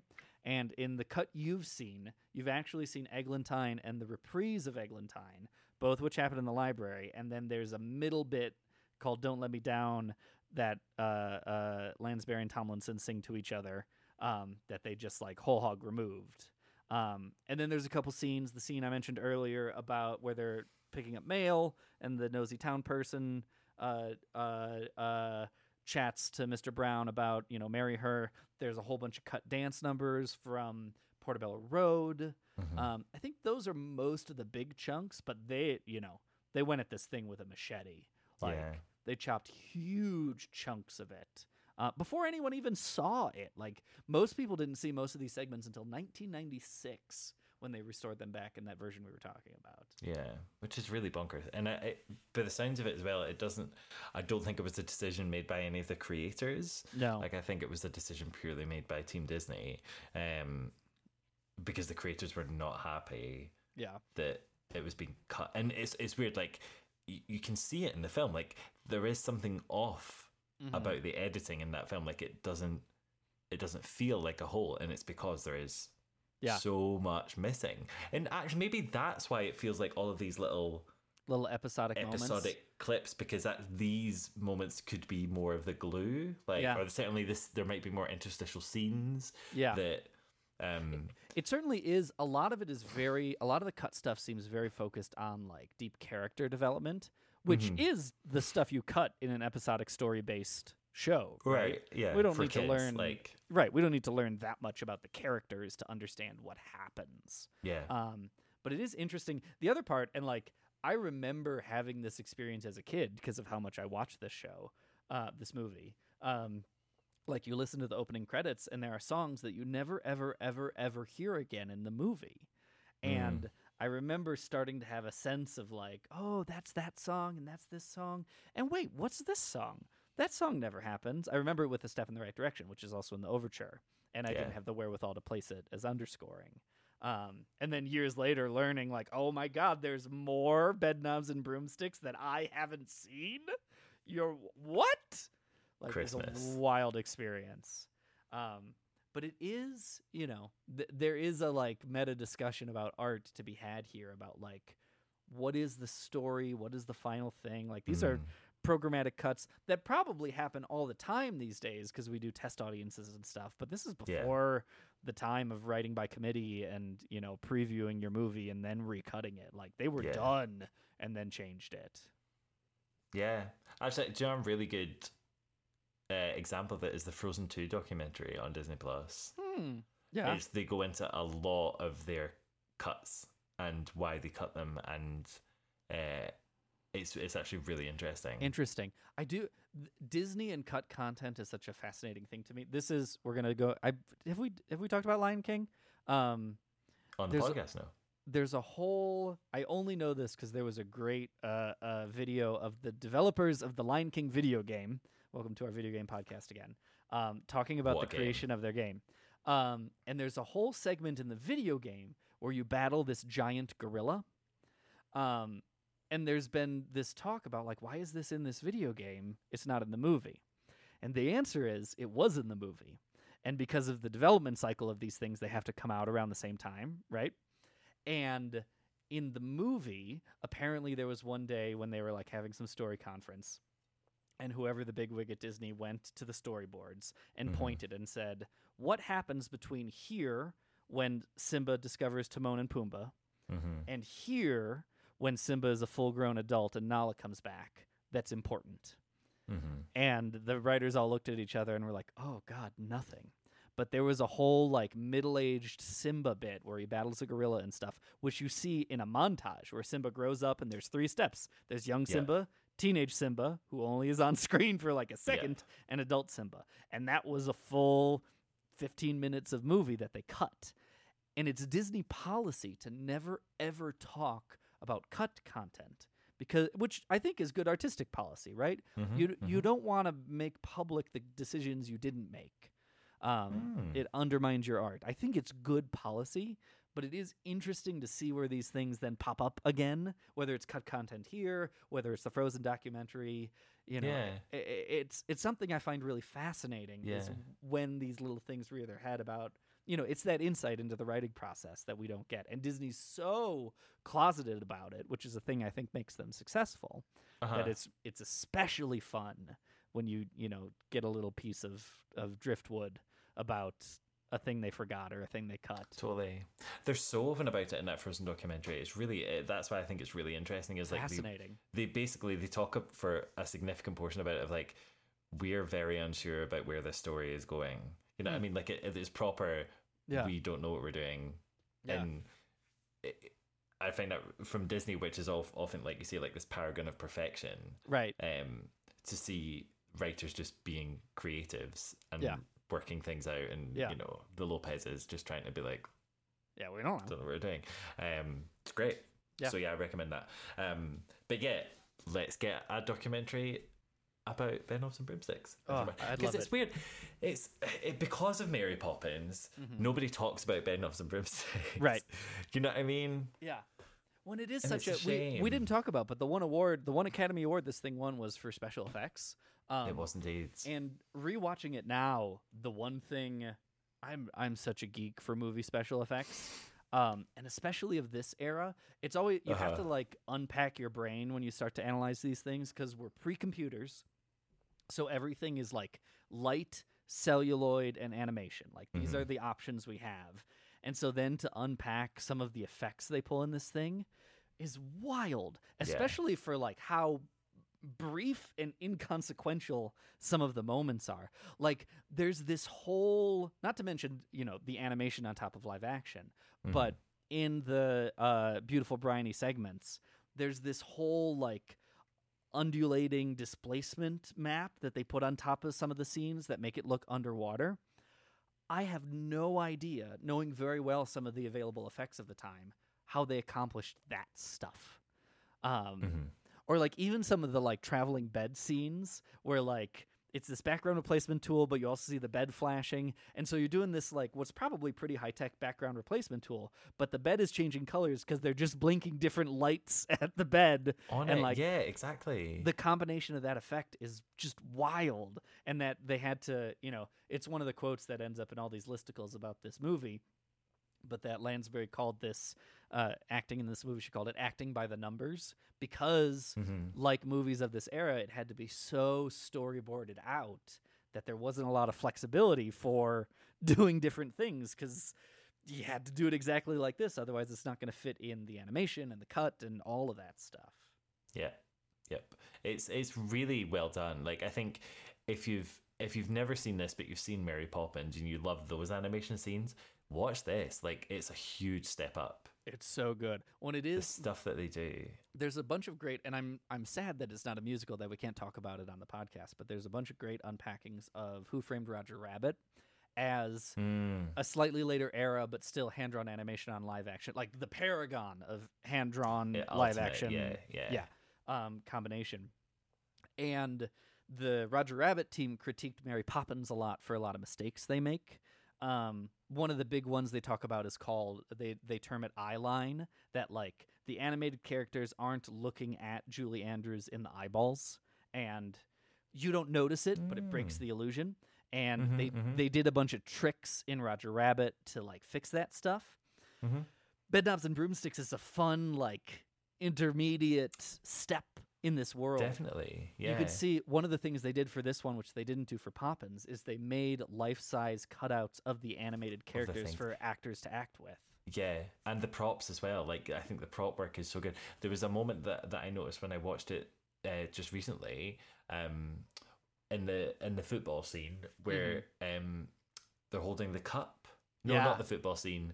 Under- the briny seat. Yeah, Where they pick up the and animated they cup. turn. Yeah. and the cup. 3D effects. Do oh, you know it's I mean? so I was like, good. Hello, when are And we? The fucking seventies, and they, it's so well done. and it is a hand drawn cup on on top of the celluloid that they just had to get. There's a great it's such a tiny moment and it's so inconsequential. Like the cup is a big show off moment, right? Yeah. That's a VFX show off of like look at what we can do. When they're leaving the football scene, there's a moment where it's right before um uh Emelius steals the Star of Astaroth and he helps the king with his coat, which is animated. And so you've got this animated fabric that David Tomlinson, the real person, quote unquote, picks up and Uh-huh. puts on this animated character. And it just it just happens in a way that you that you don't even notice it. Yeah. But they had to spend so much time figuring that stuff out. Yeah. Um and even all the whole football scene is filled with it. It's also filled with some cheats. Don't get me wrong. Mm-hmm. Anytime David Tomlinson gets run over, you see like the stampede coming, and then he just disappears in a snap. They don't bother to animate him; he's just gone. Um, and that's just a cut. Like they just Yeah. chopped the film, and then he was gone. But there are times where like the lion picks him up and moves him, and that's like a whole flying wire rig that they had to figure out and match move and animate by hand. Like Yeah. this stuff is wild. And then all the beautiful briny stuff, they're on a flying bed prop that they're filming against a fake sodium light sc- or sodium vapor light screen. That then they match move to this thing, and then they cut to a model of the bed. They also do in uh, some of the Treguna McCoy stuff at the end of this, um, in some of the bed flying scenes, some of the first live action on live action compositing in this, which I think goes underappreciated there's a lot of like semi puppeteering moments where you know like the simplest one to picture is angela lansbury flying on her broom right mm-hmm. she is un- she's in a studio on wires with a fake orange screen behind her Mm-hmm. and then they superimposed a real sky behind her or like when she flies on the broom for the first time and like her I house fades away. It's not a real house it's a model and they zoom out of it. But it's the first time they use this process to do that. So not only like it's one thing when you get rid of the background and then you get to recreate the animation and you can kind of cheat with it fix your eye lines move hands here and there. It's another thing when you film her flying on the broom and then another real life shot of the model of the house flying away in the background and you have to hmm. match both of those real cameras to each other in the same shot just just by doing it. Like you got nothing to help you other than like your eyeball and your gut. Yeah, that, I, I totally hadn't appreciated that before, but yeah, you're to- like that is extremely impressive. It's cool. And there are shots, I noticed them the most this time, but there are shots of the final Treguna McCoy segment with all the armor and stuff where, like, in the same panning shot, they will use like three or four different strategies to animate this armor. Like, mm-hmm. first you'll see a guy in a costume where the the helmet's attached but there it's you know attached in a way where his head's underneath his shoulders and like he'll fall down and die. And then they'll pan past one of the horses who are literally floating. So those are superimposed out and like marionettes on wires cut to like a real life just costume on the floor with like a balloon in it that deflates mm-hmm. and like they'll combine all of it into one shot. And it just all looks like the same thing because you've been Yeah. taught to think that's what it is. But or like and then in a shot right next to it they'll have like the the the nazi who gets stuck in the leg armor that like walks around is just like a spirit halloween costume yeah, trick exactly. But Right? It looks. It just looks so good. Like and and they because they're bouncing back and forth between all these effects you don't even bother and even some of the things like little stuff the like machine gun muzzle flashes they're not shooting machine guns so Yeah. that's hand animated on it's the same as uh, david tomlinson moving the cup but instead of it being a cup it's a drawing of a little burst of flame that mm-hmm, they mm-hmm. superimposed over this gun in this moment. Or there's one time where like one of the armor pieces gets hit in the head by a bunch of bullets and the bullets are little animated things. you see, yeah, yeah, yeah. and like the fact that they taught like the show off moment is the beautiful briny sea. The like hiding the effects moment is the Treguna McCoy segment at the end The magic, it yeah. just all looks real, and you're not Yeah. even thinking about the effects that are happening. Yeah, it's so im- it's deeply deeply impressive. They hugely deserve the Academy Award. Like Yeah. it's and it's such a step up from Mary Poppins. Like if you think the Oh, practical yeah. effects in Mary Poppins are good, you ain't seen nothing yet. Yeah. Definitely get Bedknobs Well- and Broomsticks watched. and it's it's such a tragedy. I'm gonna get a little nerdier here, so buckle up. Um, so they're not using nowadays. We use blue screen and green screen, right? Yeah. and we that Or used- we use LCD screen. or we use LCD screen like in the Mandalorian. Um, but if we're talking background replacement, we use blue screen or green screen, which used to be an optical process. Like it used to Mhm. be a film based process because you'd expose three reels of film, red, green, and blue, and then you could use the green, turn it into something that you'd cover the exposure with, and then re expose the film with whatever. But it meant you couldn't costume anyone in green. Yeah. Disney pioneered the and they u- they were able to do blue screen at this time, but it didn't look great. Disney pioneered, perfected this process called the sodium vapor process, which is so cool. And it's such a shame that it has fallen out of favor because it's just such a Mm. clever technique. There is a particular kind of light, like physical lamp, that lets out a very tiny wavelength of light only reflects off certain material and that you can separate out in the camera. So they put a prism in front of the camera that separates most of the light one direction, and then this really particular light that they'd shine at a very reflective background that's only reflective for that light onto another exposure. And it gave them a perfect mat to key out this stuff, which is why, like, if you watch Mary Poppins again, her whole Jolly Holiday outfit has this white tulle, semi transparent veil that is impossible to do even Mm. these days with blue screen. Like, they just fake it somehow. But Mhm. because of the way this technique works, it just works perfectly. But the first thing is it's super expensive. And the second thing is Disney only created one physical film camera that could do this process. There's just one device that could do this thing. And every shot in this movie that has some kind of background replacement used this one singular camera with a prism. Wow. And like that in and of itself was is a cost prohibitive process. Whereas Yeah. anything, most any camera could do a blue or green screen replacement of the days. Um, so it is, you know, it's like a, it's a technique lost to time. I was looking it up. The last Mm. time it was used was in with Dick Tracy in 1990, and by Oh then, gosh, right? blue and green screen had gotten so much better. Yeah. It's cool to watch. You know, it's such it's a Disney move, isn't it? Like it's it's so it's such a flex. It's such a like, hey, look what we can do, and we're and Yeah. it's gonna be a good movie behind it. It's not Yeah, just like a like a oh look at our special effects. totally.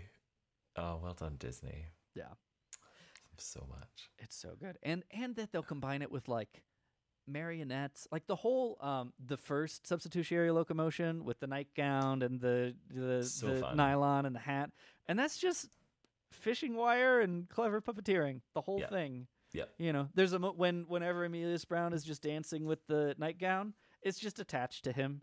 That's Yep. it. It's actually Julie Andrews at the top. You don't see it, but it's Julie Andrews just at the top. yeah, and then the lonely goat herder, herder Yeah, appears, uh-huh, and yeah. It's again. That's another cutscene, but yeah. Uh, okay. that's my nerding So- about the marionettes and the special effects. It it was beautiful nerding. It's Thank so you. sweet how much you love this. I love it so much. I love this It's movie so so, much. Jimmy. And I know it's got Aw. it like huge problems, and But no, that's but that's why we love it, isn't it? You know what I mean? You love things for the problems. I don't know. I'm very sleepy, so I don't know what I'm saying. uh, right. Let's talk about this musical. oh man, Substitutionary locomotion, lovely substitutionary locomotion. You've made substitutionary history with Treguna, Mekoides, and a little help from me. With Sabuna, McCoy's and Florence Safety. So, right. Okay. I kind of get it. yeah. What do you I mean? I kind of get why this.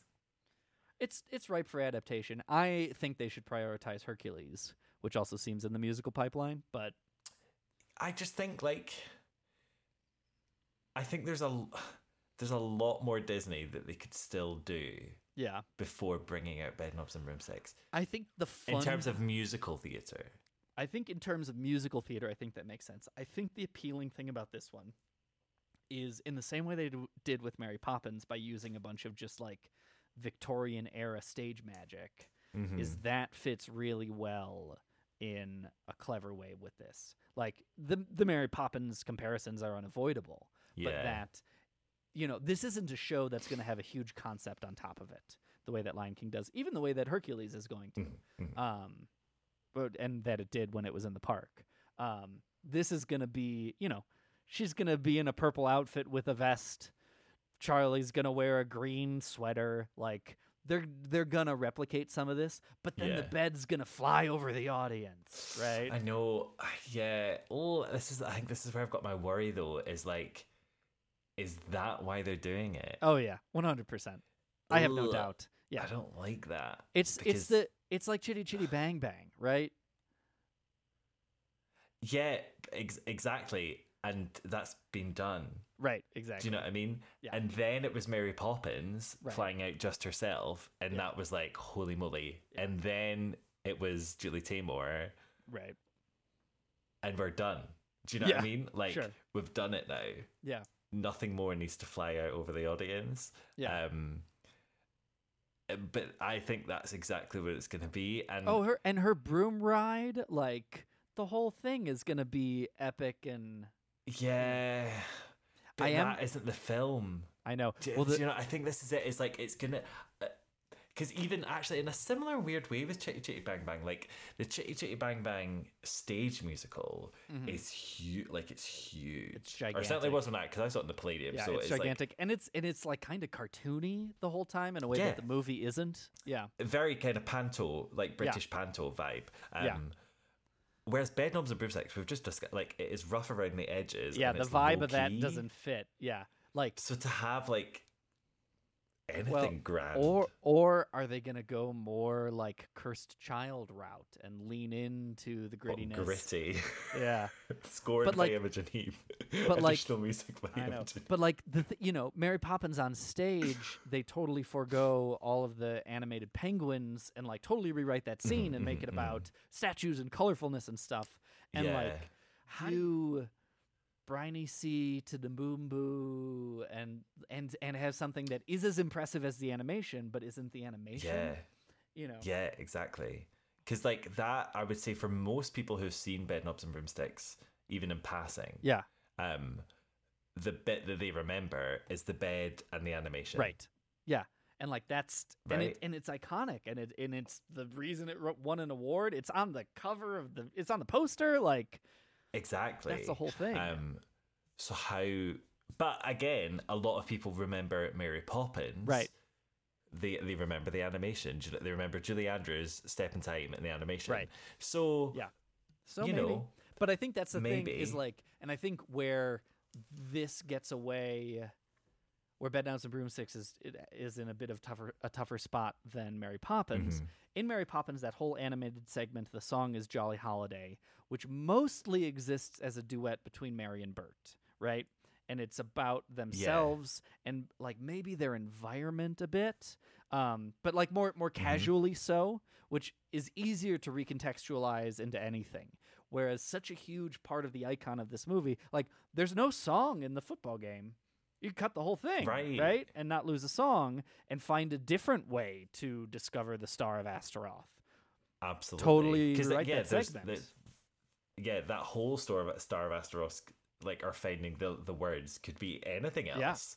It absolutely could be. Um, yeah, I'm I'm just I'm intrigued to see how they handle the the the, the staging and just the look because Right.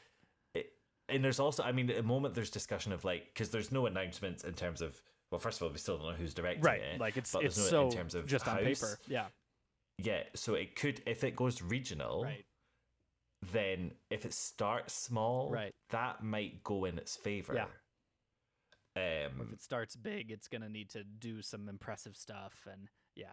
Because I could also it's gonna need to have the frozen treatment. if it does this like real, you know, more like Peter and the Starcatcher vibe, storytelling. Ah, you know, wouldn't that be fun? w- fuck, that would be so beautiful. Like that would be the right kind of thing. But I, but then still hide some magic in it. The the other thing I wonder about because when we get these adaptations, the story expands. Um, Mhm, And I'm mhm. curious, and I, I only like started finding this headcanon in my recent rewatching, but like there's Hmm. like a throwaway line. Eglantine lives in this house, and it's her father's house, uh-huh. and he's gone. You know, did he die in the war? Did he die earlier? And then Yep. she puts up the kids in her father's bedroom. bedroom. Uh-huh. And you you can write all sorts of head canon about like nobody's gone in there since, but she has this like determined like, well, we got to, you know, I'm we're we're doing the war and I got to do this stuff and here's the next thing that happens. Yeah. And then the bed is her dad's bed.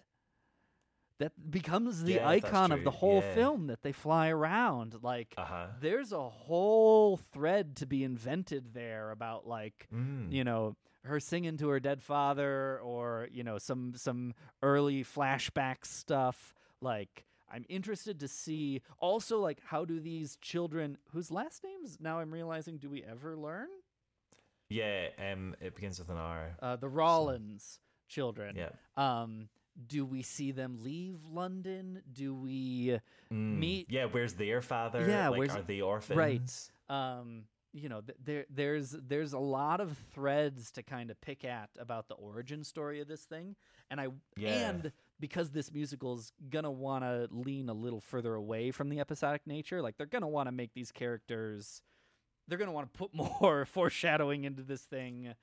Obviously. You know, they're gonna they're gonna make Eglantine's character shift much larger. Like she will probably be more unlikable at the beginning, so that she can Mhm. become likable by the end. Um, yeah. Same with the children, you know. Um, and I'm just I'm curious to see like that's what I would do if I was working on this thing. Yeah, uh, it's, I think one of the things that I'm, in terms of story wise, curious about is if they're gonna add in an antagonist. Sure, and like Miss the what's her Um, name Miss Andrews in Miss Andrews, Yeah. yeah, because obviously in the film the antagonist is the, the Nazis, Nazis. Uh, right, Right. Which is, But it's this- the also, biggest nebulous. You know, it, like temporarily it's Bookman and that slimy guy with the tie. Oh my god, slimy guy with the tie. By the way, do you know who he Who is? is he? So that's Bruce Forsyth, right? What do I know him from? So he is like a UK icon. He's sadly dead now. Um, but he was like, so he has a catchphrase of "Nice to see you, to see you," and then you say Nice. nice." Nice to see. Great. Okay, great. Yeah. Uh, Yeah. What? Huh? That's just that's just Bruce Forsyth, and everyone knows. Um, he presented our version of Dancing with the Stars. Fascinating. When he came on the screen, my boyfriend said, "Did they find the slimiest looking British person they possibly could?" Yeah, he's like he's he, he just looks like a rat. Yeah. like he's just got like the hook Oh, nose, a- big and he loves it. Like he, he you know, he leans into it. Yeah. sits right into it. But it's really fun because you never think of him as an actor. Hmm. Like he's a he's a presenter, like consummate professional, um, incredible Interesting, presenter. yeah. Um, like Bob Hope style. Sure. You know what yeah. I mean? Like it would be it would be like if Johnny Carson popped up in. exactly exactly. But I think he's really He good. just, it's great. He's one of my favorite Really, parts. really. He's one of my favorite bit parts of this whole thing. Um. Anyway, that's total sidetrack. But uh, yeah, like there's no uh, kind of recurring antagonist.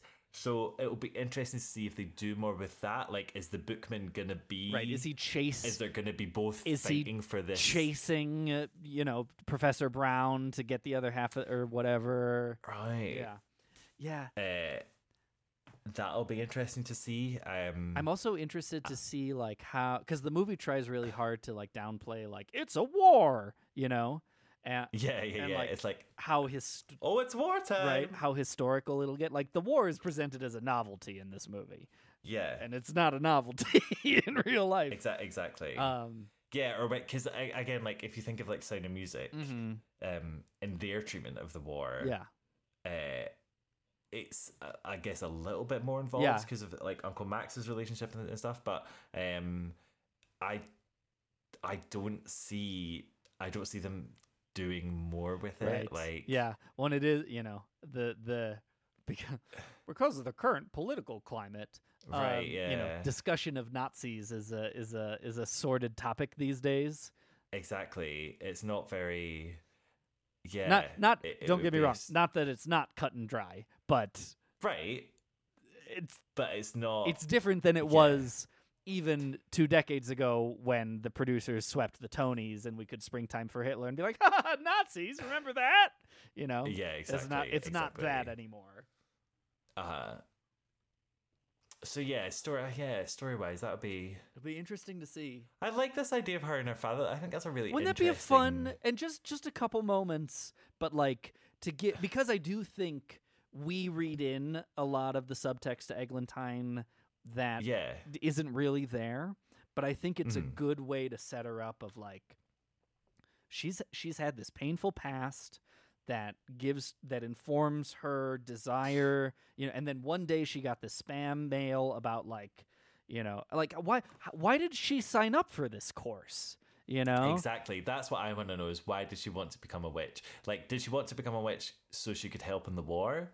Like, is that what she wanted to do? Or did she want to become a witch and then the war happened? She was like, Did I she could do something did she sign up powers. thinking it was gonna work, or sign up thinking it was gonna be a total joke? Like, yeah. you know, Yeah, was she? exactly. Did she have Harry Potter syndrome and was always a little magic? Probably not. That's it, like, Based on why what we see why- about her.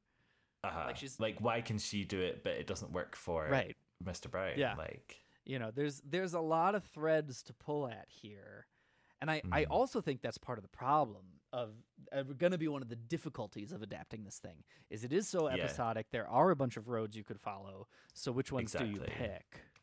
it really needs focus because what's so good about Mary Poppins Mhm. is they just they were like this is about the family Right.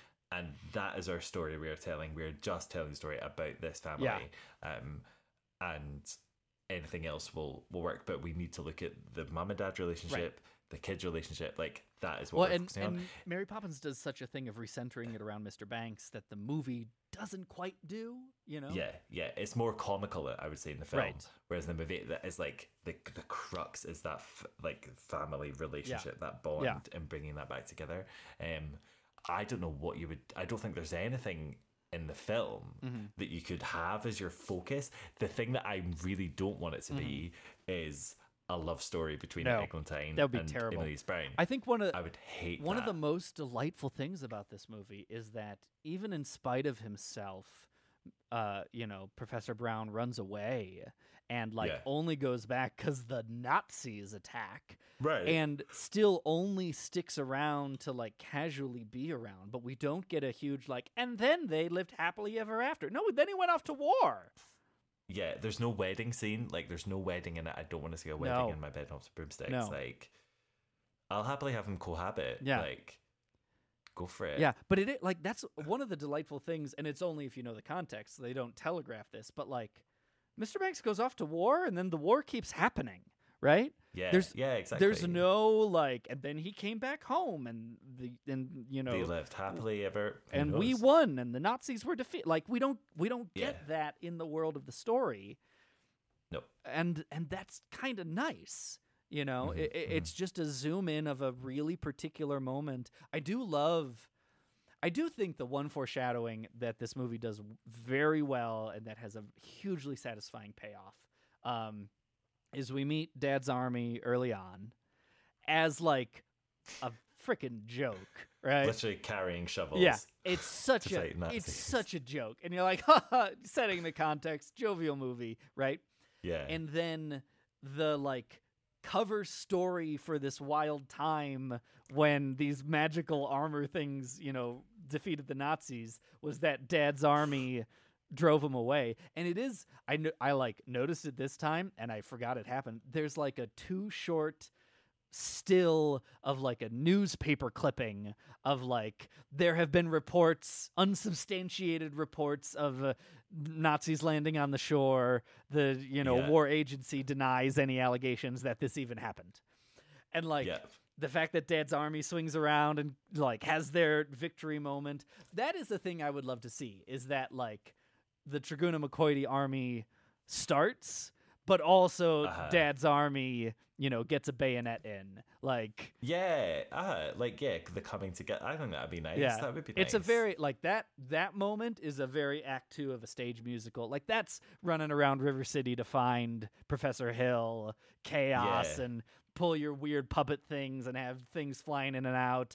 Pay off these moments, Exactly. and then you know Eglantine appears over the audience and points a thing, and the Nazis on stage like she's a witch, and then the th- their house explodes. Like that's a Uh-huh. good Act Two climax yeah, yeah, yeah.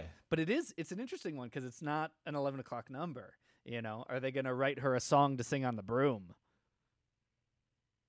Potentially, or or just do a reprise of Treguna Mekoides? yeah. Although maybe they'll make more of an ending. Do you know what I mean? Because now as we've been talking, I've been like, I wonder if the storyline Yeah. will be what we talked about earlier, Mhm. which was this idea of the chosen family. Yeah. Like, Yeah, sure. Is that going to be the thing? Is like pulling them all together? Are the kids going to get more involved Yeah. in the fight? You, You know what I mean? you know what you know what they should do split driving the Nazis out and blowing up the house Yeah. let us win by driving out the Nazis, you know, yay hurrah, and like the audience knows that you know whoever the the the lead Nazi is is still around and trying to blow up our house, but everyone gets a second to think we've won, and then there's this standoff and tension, and then the house explodes, and there's a big pyrotechnic effect, and we can spend uh, into the woods moment wondering if anyone died, and like and like that happens at 9 a.m. the next morning, not Yeah. in the middle of the night. You know, Right, yeah, as the it ha- it that happens like right as Eglantine and you know Professor Browne are like holding each other and like the kids and then Uh-huh. boo like that's that's the the the beat to pull at the end of the show. Yeah, and then it's the the coming together of like we don't need magic, we've got each other now. Like we've got yeah, you know. I wonder if there's a pull of or like let the kids figure it out without magic or like you know yeah, uh huh. there that might Because I think that would be, I think yeah, like the the the kind of Eglantine's lost her parents somehow. Yeah. the kids have lost their parents somehow. There's definitely something there in terms of tying those two. yeah and and, and like she, she either she loses her book or her magic stuff gets blown up and she still does something you know the magic was in you all along or whatever Exactly, because I think that would be good if they were going to change something. Yeah. I think keep the magic. yeah and but l- it's disappointing that it just. but goes. but let let them like set up that she can only do magic when she can read it out of her book like that's her character Mhm. flaw and then at the Mhm. end take away her book and let her overcome not having her book as a way Yeah. to have her hero moment that's that's the turn Yeah. to take at the end That would be good. That would I would like that. Yeah. I would enjoy that. Uh, and it's again like even just as a story, like that's not. I get it's not one that's. It's not a huge trope of like, oh yeah, the classic chosen family story. Right. No, no, there's really something have fun that, there. Yeah. So I think uh, Disney executives, Jim and Tomic at gmail.com, we are for hire. Um, we do we do Yeah, have real dramaturg. we do have steep rates, but we are excited about this project. Yeah, we are. We can't wait to get involved. Can you imagine? But like It'd so seriously, for real, I don't know who you'd even tweet at, but I know the Sherman brothers. We're having Zoom with them later, Jackbox. we'll ask them. Legit, I would We'll I would to- I would totally do this. Well, you definitely would. You definitely would. If I- um, who knows? Who knows? But this is it. Is I don't even know what stage it's at. I don't like because I know it's another thing that's I'm a bit concerned about. Yeah. So the music and lyrics that are done, um, like the extra stuff. Okay. Uh, by a relatively unknown Yeah. pair. Yeah. Who don't have the best pedigree behind them. Sure. So the only thing I know them from is the Theory of Relativity Mm. musical. Yes, which I know which is only in passing. solid as fuck opening number. Okay. Absolutely love it. After that, I don't really enjoy it. Sure. Um, they are in terms of their style, they're very um contemporary. Interesting. Uh, and like contemporary now, contemporary, not like contemporary musical theater. Got it, yeah. Two thousands contemporary. Yeah. Um. So that's interesting, I guess. Um, to see, but it, the other thing is we know that um, Marc Shaiman Mhm. is your go-to man to work with the Sherman Brothers music, Right. Because as we've discussed in our Mary Poppins episode, you can't tell the difference. Exactly. Yep. like he is, he as well be the same. like the Sherman Brothers. Are these guys gonna be able to get the same kind of magic? Or because they need to. Well, or does it go like do they find their Lion King moment and does it go a different Starcatchery kind of like does it lean into some interesting devised theater kind of beat behind the whole thing? Let me tell you a tale of a modern witch, modern of World War II, and it's hot, you know, like Yeah, I know, but just I mean, just in terms of the musical sound, like the actual sound, like the Shermans are so iconic. But I wonder if they and this isn't like, in my opinion, this isn't their best. There's some good songs, But I this, wonder- this isn't their best work. But I wonder then if they step on it more than they did with Poppins, like treat it as less of the holy word and more of the starting. Mm. You know, Bedknobs and Broomsticks remix. Um, Mm. You know, give give Treguna Mekoides a, a jazzy underbelly or something. right, You know, but don't touch, don't touch beautiful briny sea. Don't touch beautiful briny sea. Um, but I, Jimmy's dancing. He's he's I just danced. now do a flip, do a flip. Um, yeah, but I do wonder if they if they'll play more fast and loose because it's not, you know, you can't cut supercalifragilisticexpialidocious from uh, Mhm. uh, Mary Poppins. But like, does anyone you can't change it dramatically. does anyone really remember all the lyrics of Portobello Road? Are there lyrics? like other than just Portobello Road in various pitches. Exactly. Um, I just don't like that song, Tommy. Um, I know, Sorry. This will be our last episode. The, the following moment. That's fine. You did cats, so I will do. I will do Portobello Road. That's the trade. I would I would watch a whole Portobello Road musical. I think that would be fun. In a in a Wow. in a kind of uh uh like um Do you know what that musical is, by the way? Huh. And I know it's not one you know well. It's fucking Oliver. oh yeah it is. I don't know Oliver. Oliver well, is the Portobello Road musical. Yeah, you're not wrong. Like, because that's the thing. Like, if you like Portobello Road, you'll love Consider Yourself. I do love Consider Yourself. I couldn't name other songs in Oliver, but I do love Yeah. Consider Yourself. Who Will Buy? Who Will Buy is like, who Portobello Road is a mashup of Who Will Buy and Consider Yourself. I'll I'll I'll take that on face go. value. Yeah, Who Will Buy is a great number. I love Oliver. I love it so much. Anyway, not for now. Um, yeah, so I'm just I'm I'm really intrigued. I mean, who the f- knows when it's going to actually appear? Right. But I'm glad it's happening in the UK over the US. Yeah, sure. It's potentially more likely, although um, our politicians have told, just told us if you work in the arts, potentially think about getting a new career uh, because it's not a viable option. The world's on fire. Isn't that isn't that a lovely thing That's great. to That's say? What a nice thing to That's say. a lovely thing to say. Um, so yeah, who knows? But I, yeah, they just. I hope they get it right. I it'll I feel like they kind of have to. Disney can't. Well, no, they have had a couple of. They've had plenty of flops. flops. Yeah, you know, uh, what's his face? Mm. Schumacher says, you know, uh, I think around Little Mermaid and Tarzan time, he was like, people learned we can flop just like everyone else, and I think it's yeah. it's one of the most uh, uh, uh, canny things he said about Disney Yeah. theatrical enterprises. Um, so who knows? It'll be fun to watch. I'm sure I'll enjoy it. It's also how I feel about You will. It's how I feel about the Back to the Future musical. It might be a piece of shit, and I think I'm still gonna find something to enjoy about it. Uh, some of the music is good, by the way. Yeah. I re- there's one song in particular I love. Fascinating. So there you go. There's another one that's gonna fly.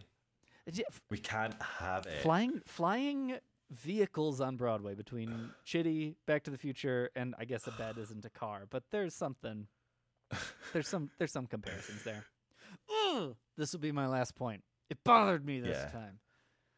Ugh. when they're in London and they like the first time Emelius is getting on the bed. Um, and he says, Mr. Browne, you go around to the right side. I always travel on the left. Which is a funny passing line for Eglantine to say. Except the one vehicle we've seen her in before that time is a motorcycle with a sidecar, and she literally drives it on the right.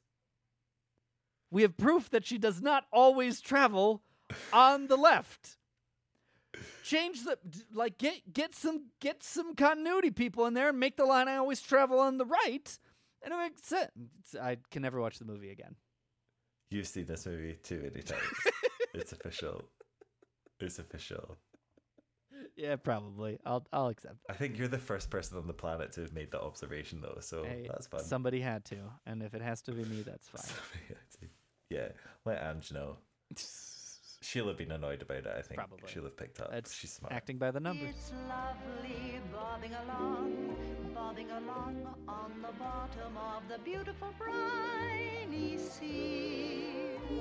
What a chance to get a better peep at the plants and creatures of the deep. It's grand when you're dancing on the sand.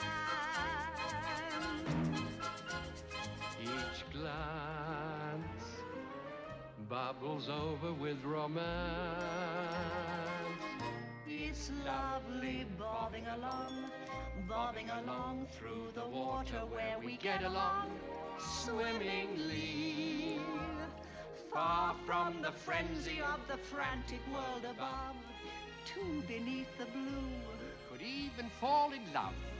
bobbing along, singing a song on the bottom of the beautiful briny sea. Bobbing along, singing a song on the bottom of the beautiful briny, shimmery, shiny, beautiful briny sea. Jimmy, tap three times and give a smart quarter turn to the left. Twist my knob. ah, no, I hate it. hey, That was bedknobs and Sorry. broomsticks.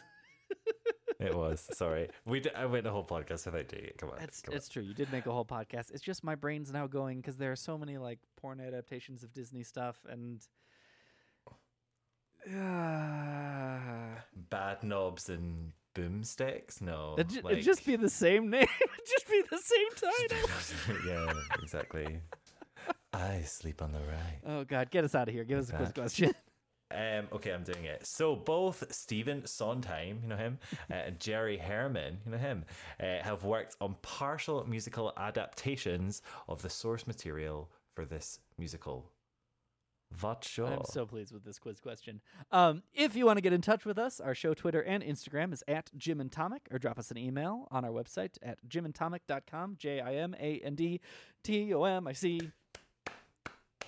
Well, you're there. Yeah, I was going to continue singing the whole thing. I'm not going to do that. Uh, yes, well, you're over there. Um, you can check out our Patreon if you'd like to financially support the show. Um, our current Patreons. I hate when people say that on podcasts and call them Patreons. It's patrons. Yep. And I just said it That's and I'm annoyed okay. at myself. Our current uh, patrons, we love you lots dearly. Um, we're having a lot of fun over there with our new video podcast called Last Call. Um, this time around, we're playing some game. And uh, yeah, we did. If you want to, if you want to rub our ignorance in our face, now's the time to support exactly, us we know a lot of you really enjoy doing that, so that's a great time to do it.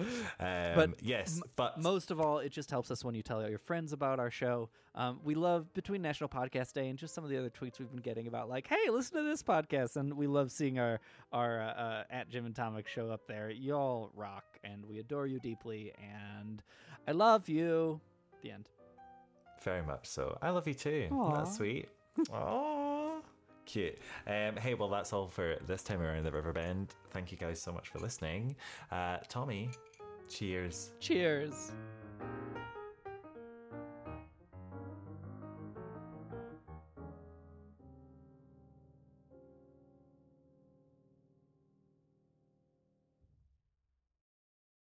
Have you ever wondered how your favorite performer actually feels? Well, here's your chance. Welcome to The Quiet Part Out Loud with me, Bobby Steggert, Broadway actor and now a therapist to a whole host of Broadway creatives. Part interview, part therapy, this is not your typical podcast.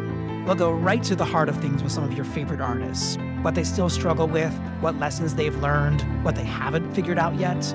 There's enormous power in saying the quiet part out loud. Are you listening? Hey, it's Leslie Odom Jr. here on the Broadway Podcast Network to tell you about the Rise Theater Directory, a program of Maestra Music. Rise is a national online resource designed to connect and empower backstage and administrative and creative theater professionals from underrepresented backgrounds. If you work or aspire to work in the theater community, this can help you find your next project. And if you hire theater professionals, search the Rise Theater Directory to find your next team. Create your profile now and get more information by visiting risetheater.org. That's theater with an R E R I S E T H E A T R E dot org because only together we rise. Do you know what you are? And she goes, a river.